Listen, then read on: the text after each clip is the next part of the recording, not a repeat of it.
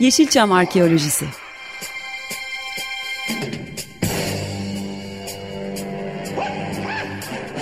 Türk sineması ve Yeşilçam'ın besin kaynakları, emekçileri ve kıyıda köşede kalmış hikayeleri.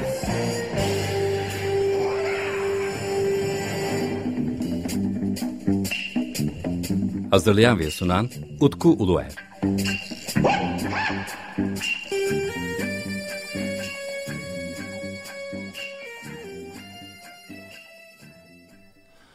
Merhabalar değerli dinleyiciler. Açık Radyo'da yeni bir Yeşilçam Arküsü programında da sizler birlikteyiz ve bu sefer yine e, stüdyoda bendeniz Utku Uluer ve canlı yayındayız. Bu yılın da ilk canlı yayını ve çok değerli bir konuğum benimle birlikte Emre Siyaoğlu. Merhabalar, hoş geldin. Merhaba, hoş buldum. Evet, e, Emre ile daha önceden e, bu Şubat ayında, geçtiğimiz sene Şubat ayında bir radyo programı yapmıştık ve e, onunla da e, işte Yeşilçam kitapları üzerine bir e, program yapmaya başlayacağımızdan bahsetmiştik YouTube'da. Ve maalesef hemen ardından deprem dönemi oldu ve yaşantımız daha farklı bir yöne doğru e, savruldu diyelim.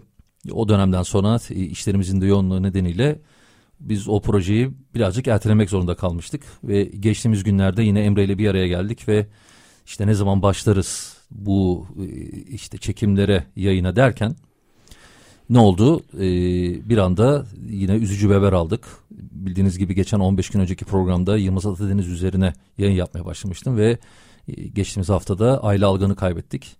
E, ve ben de bunun üzerine Emre dedim ki işte konuşmaya başlayacağız. E, bu YouTube üzerinde bu programı tekrardan ele alacağız ama neden bir canlı yayın programında Ayla Algan'ı üzerine sohbet etmiyoruz?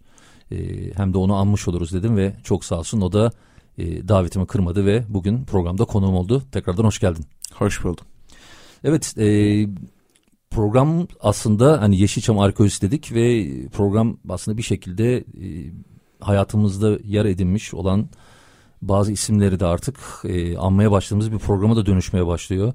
Daha önceki e, geçmiş programlarda bahsetmiştim.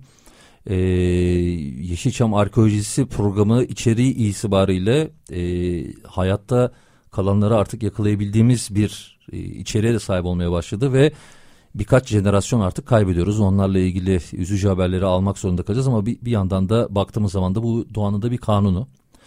Öte yandan e, benim her zaman için şöyle bir e, yaklaşımım vardır. E, ben sanatçıların e, vefat ettiklerine ya da öldüklerini söylemeyi çok tercih etmem. Çünkü onların e, aramızdan ayrılmakla birlikte ölümsüzleştiğini düşünüyorum. Çünkü onlar e, sanat eserlerinde hepsi birer sanatçı olarak bizlere e, katkıda bulunmuşlardır. Bu nedenle baktığımız zaman da aslında hani arkeoloji dediğimiz konu birazcık da e, bu noktadan ele alınmalı. Ama tabii e, yakın zamanda kaybettiğimiz isimler olunca hele şimdi benim bir ahbaplığım da vardı Yılmaz Atadeniz'de. E, yani anısına e, bazı içerikleri sunmamız gerekiyor. Çünkü e, baktığımız zaman belki de benim en fazla söyleşi yaptığım kişi Yılmaz Atadeniz'di. Bildiğim kadarıyla sen de tanışmıştın Yılmaz Atadeniz'de değil mi? Evet tabii ki. Sanırım 2016 olmalı. Son filmi İkimize Bir Dünyanın galasında kendisiyle bir araya gelmiştik. Hatta kendisiyle fotoğraf çekmek istediğimde gel gel beni bir daha bulamazsın demişti. Ama ne mutlu ondan sonra yine pek çok zaman yaşadığı pek çok yerde denk geldik ve yine onu da daha güzel işler yapabileceğini düşündüğümüz bir zamanda kaybettik. Yaşına rağmen hala güzel bir şekilde yap, bir şeyler yapmaya devam edeceğini biliyorduk çünkü. Şimdi tabii şunun da altını çizmem gerekiyor. Emre e, benim çok değer verdiğim bir e, aslında sinema müzik araştırmacısı hem de etnomüzikolog. E, ve hani etnomüzikolog olmak Türkiye'de e, baktığımız zaman da oldukça cesur bir karar bence. Fakat tabii Emre'nin e, güzel bir bakış açısı var. Çünkü sinema, işte video dönemi e, ve tiyatro bunların hepsini bir arada ele alıyor ve müzikle birlikte birleştirerek araştırmalarına yer veriyor. Bu açıdan da e, kendisiyle oldukça fazla işbirliği yapmıştık. Zaten hani bu Yeşilçam kitapları projemiz de zaten o noktada şekillenmeye başlamıştı. Onun için e, Emre ile sohbet etmek benim için her zaman için büyük keyiftir ve Şimdi Yılmaz Atadeniz'le arasındaki jenerasyon ortasında yer alan jenerasyon benim jenerasyonum. Yani aranızda dört jenerasyon varsa benimle de aranda bir buçuk jenerasyon fark var gibi. Benim de Yılmaz Atadeniz'le aramda bir buçuk iki jenerasyon fark vardı. Ee, şimdi o açıdan baktığım zaman hani Yılmaz Atadeniz ne kadar güzel hani işte e, seninle birlikte diyalog iletişime geçebiliyor, benimle iletişime geçiyor. Ben mesela Yılmaz abi derdim. Büyük ihtimalle sen de Yılmaz abi derdin diyecektin ya da. Tabii. Bu yaş farkını da aslında ortadan kaldıran ama yani üstadımız dediğimiz isimler. Ee, şimdi tabii Ayla Algan dediğimiz zaman aslında hepimizin ilgilendiği konular sinema, müzik, tiyatro. Komple bir sanatçı var karşımızda. Hani Ayla Algan'a baktığımız zaman. Ee, yani on parmağında on marifet sözü herhalde 20 e, parmağında 20 marifet olarak ele alacağımız bir isim.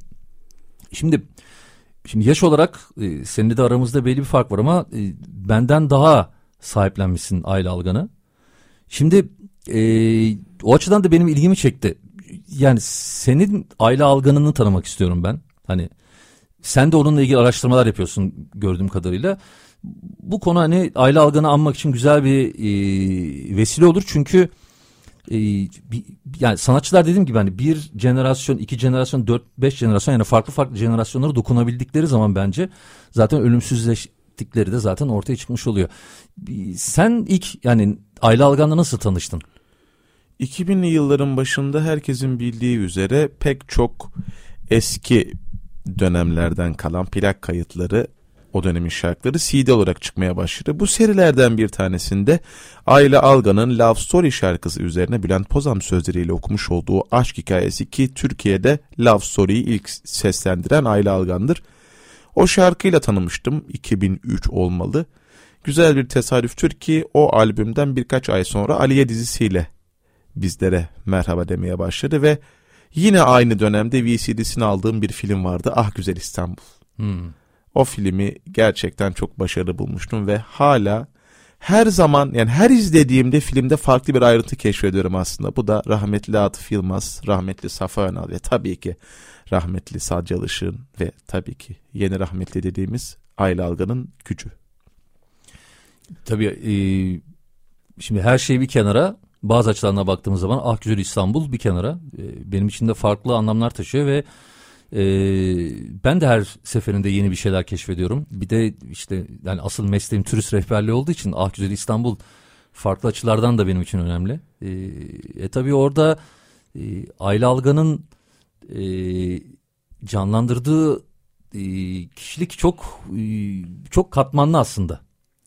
Ya baktığımız zaman hani mesela ben ilk izlediğim zaman hani ya olur mu öyle demiştim. Çünkü canlandırdığı hani bir, ki, yani kızın bu kadar saf olabilir mi dedim. Sonra fakat arkasından gelen filmleri incelemeye başladığımız zaman ki hani göçle ilgili baktığımız zaman bence bir mihenk taşıdır zaten Ah Güzel İstanbul filmi.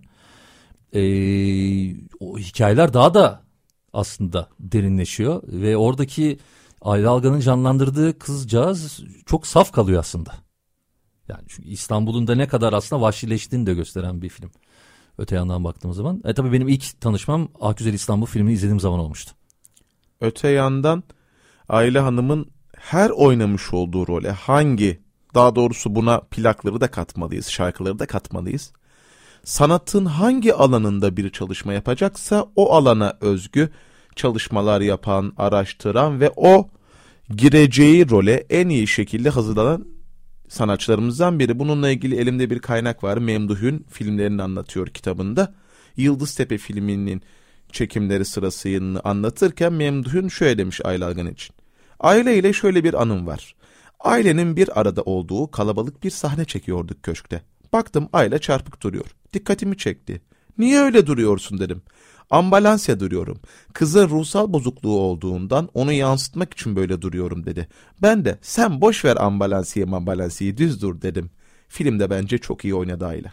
Peki yani sence bu çok disiplinli obasını e, neye bağlıyorsun?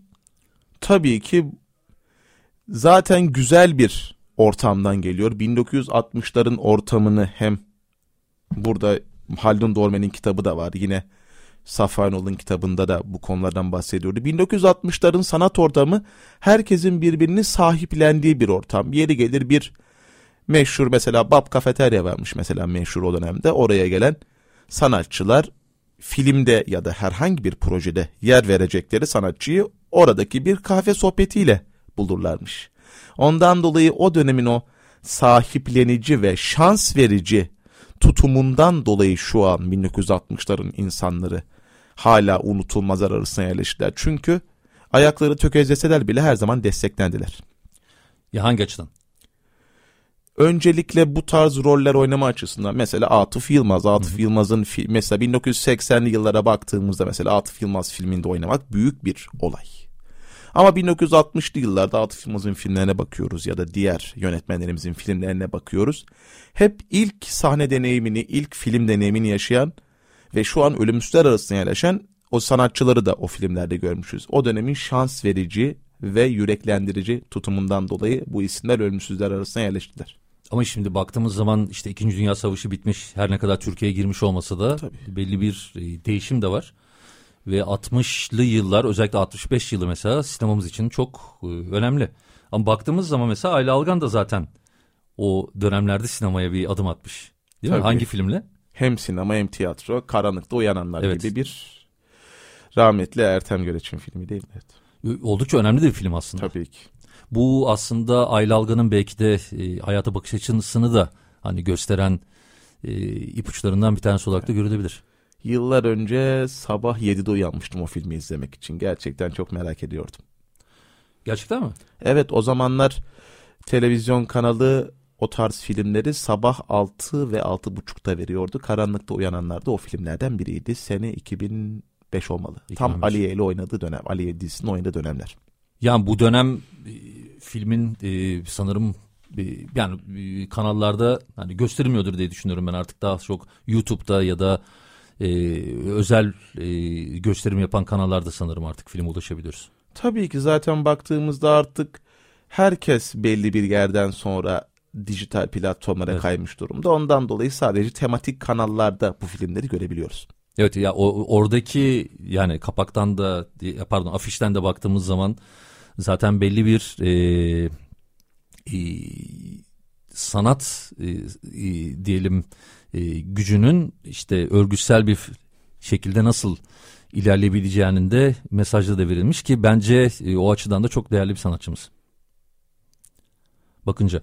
Peki e, yani sen araştırmalarını yaparken tabii müzik açısından da baktın. Yani sonuçta senin de tanışman sinemayla oluyor Ali Algan'la ama aslında e, müzik eğitimi de var. Tabii aslında en başta da anlatmış olduğum gibi ben onu bir karışık halimdeki aşk hikayesi yorumuyla tanıdım. Tam Hı. da o dönemde Aliye dizisi başladı. Aliye dizisi başladığı dönemde de Ah Güzel İstanbul VCD'si ile onun eski film oyunculuğunu tanımış oldum. Abi de VCD'deki o görüntüyle izledin ki. Tabii tabii evet ama o dönem yeni jenerik yapılmıştı o dönemki VCD kopyasında. Hmm.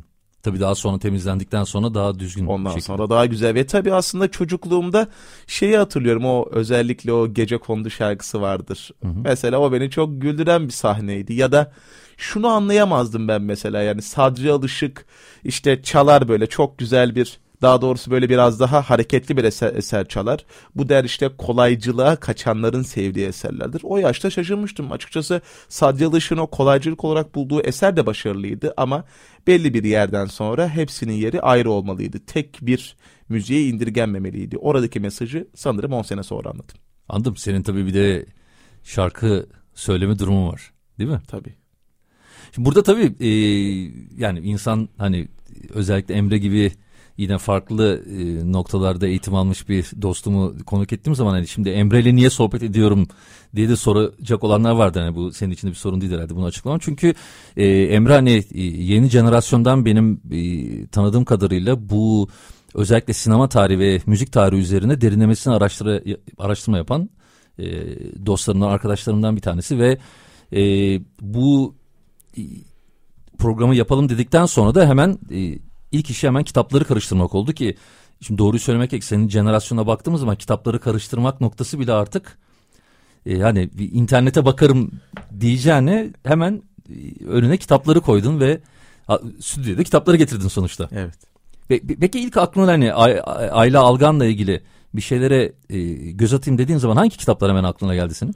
Aslında güzel bir tesadüftür ki Ayla Algan'a yer verilen bir iki kitabı geçtiğimiz günlerde arşivimde bulmuştum. Haldun Dorme'nin Anılar kitabı, Memduh'un filmlerini anlatıyor ve her şeyden de sonra şunu söyleyebilirim ki birkaç hafta önce Yapı Kredi yayınlarından Yaratıcı Oyuncu, Yaratıcı İnsan isimli kitabını almış ve bu kitap üzerine bir inceleme yazısı yazıyordum bir buçuk ya da iki hmm. haftadan beri ama henüz tamamlayamamıştım. Ocak sonu yayınlamayı düşünüyordum ki vefat haberini aldım. Artık bu sefer anısına yayınlamış olacağım. Anladım. E, kitabın peki içeriği? Kitap burada tabii ki kendisinin kurmuş olduğu tiyatro araştırma laboratuvarı konusunda bilgiler veriyor. Sevrin Uysal tarafından hazırlanmış bir kitap. İşte bu Tallinn kuruluş dönemini anlatıyor, örnekler veriyor, amacını ve kimliğini anlatıyor ve Öte yandan bir birinci bölüm var. Burası zaten önemli bir konu. 18. yüzyıl Batı tiyatrosundan bugünün tiyatrosuna oyunculuğun tarihsel serüveni. Aslında bu genç oyuncularımız için bir el kitabı niteliği de taşıyor. Çünkü Ayla Algan pek çok öğrenci yetiştirmeye devam ediyordu günümüzde bile. Öte yandan son kısım anılarımdan ve tabii ki bugünün oyuncusuna söylemiş oldukları var. Bu da gerçekten güzel bir yol haritası bence.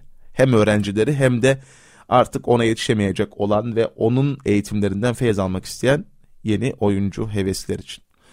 Şimdi burada bir noktanın altını çizmem gerekiyor.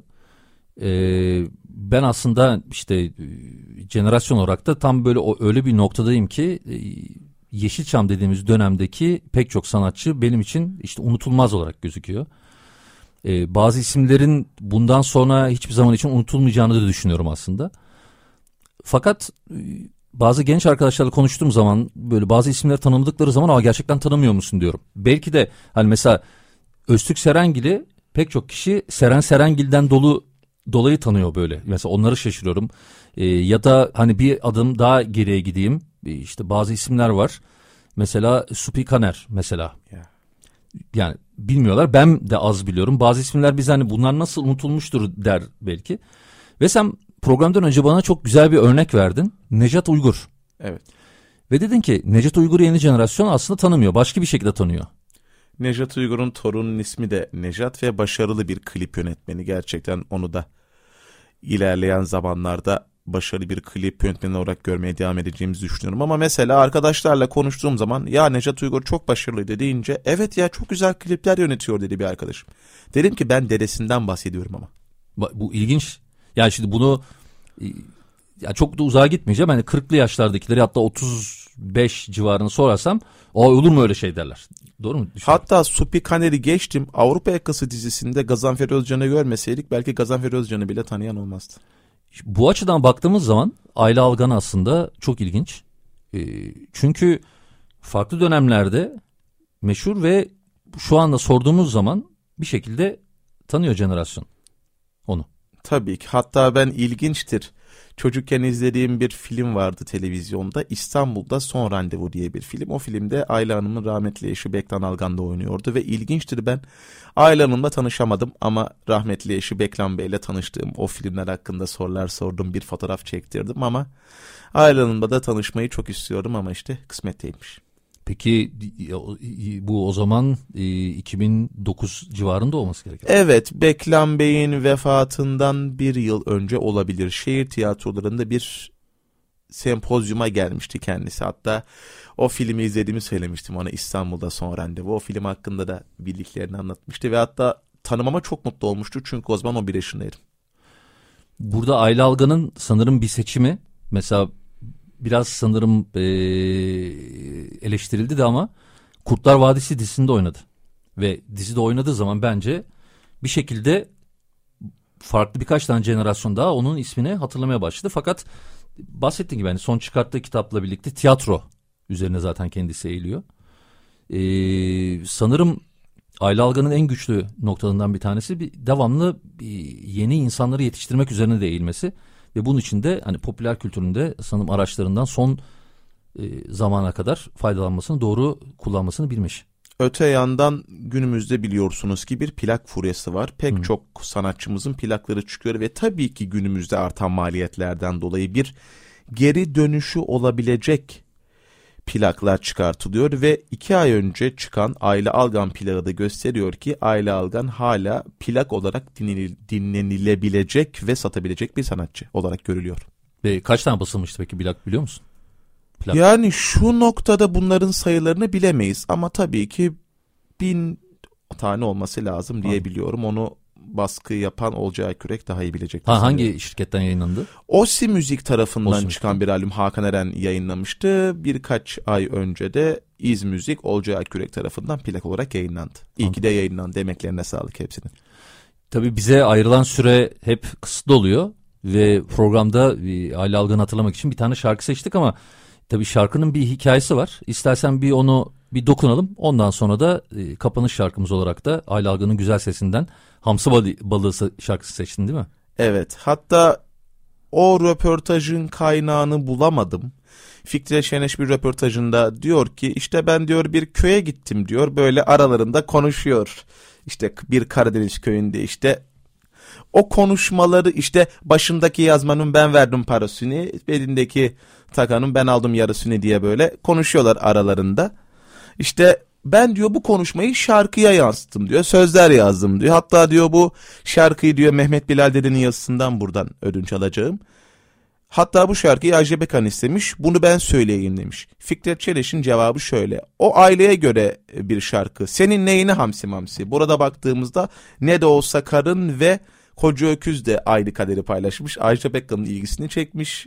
Ama Fikret Hanım tabii ki tiyatral olarak sesini ve yorumunu kullanabildiği için ve az önce de bahsettiğimiz gibi idmanlı bir şekilde sanatını icra edebildiği için hangi alanda olursa olsun ayrı algını tercih etmiş ve bu noktada son olarak ufak bir Haldun Dorme'nin anılar kitabından Kuşlar müzikali ile ilgili şöyle bir pasaj anlatmak isterim. Haldun Dormen anlatıyor ki daha önce tiyatroda aileyle çalışmadığımdan onun bir rol için bitmez tükenmez araştırmacı yönünü hiç bilmiyordum. Kuşlar müzikali için her sabah Prova'ya yeni bir ansiklopedi devirmiş olarak geliyor ve beni kuşların bir inek gördüklerinde reaksiyonları çok ilginç gibi uzun bir tiratla karşılıyordu. Aile gerçekten çok yetenekli bir oyuncu, sevecen bir insandı diyor. Ee, çok teşekkürler Emre. Gerçekten de hem diline sağlık hem de bu araştırmalar e, hoş oldu. Tabii ayr bize ayrılan süre çok kısıtlı. Tabii Ee, bu yazılarla da sanırım seni takip edecek olan e, dinleyicilerimiz de ilgileneceklerdir. Ee, dediğim gibi diline sağlık. Efendim bu haftaki Yeşilçam Arkeolojisi'nde elimizden geldiğince Ayla Algan'la ilgili birkaç tane derleyebildiğimiz noktaya değinmeye çalıştık. İleriki haftalarda yine farklı şekillerde e, Ayla Algan anasına e, yayınlara devam edeceğim ben. Fakat bu hafta e, bize ayrılan sürenin sonuna geldik. E, programın kapanışında da Hamsi Balığı şarkısını dinleyerek Ayla Algan'a bir e, güle güle diyeceğiz biz de. E, 15 gün sonra tekrar Yeşilçam Arkeolojisi'nde buluşmak üzere. Tekrardan e, Emre Siyahoğlu'na çok teşekkür ederim programa katıldığı için. Rica ediyorum. E, görüşmek üzere efendim. Hoşçakalın. Hoşçakalın.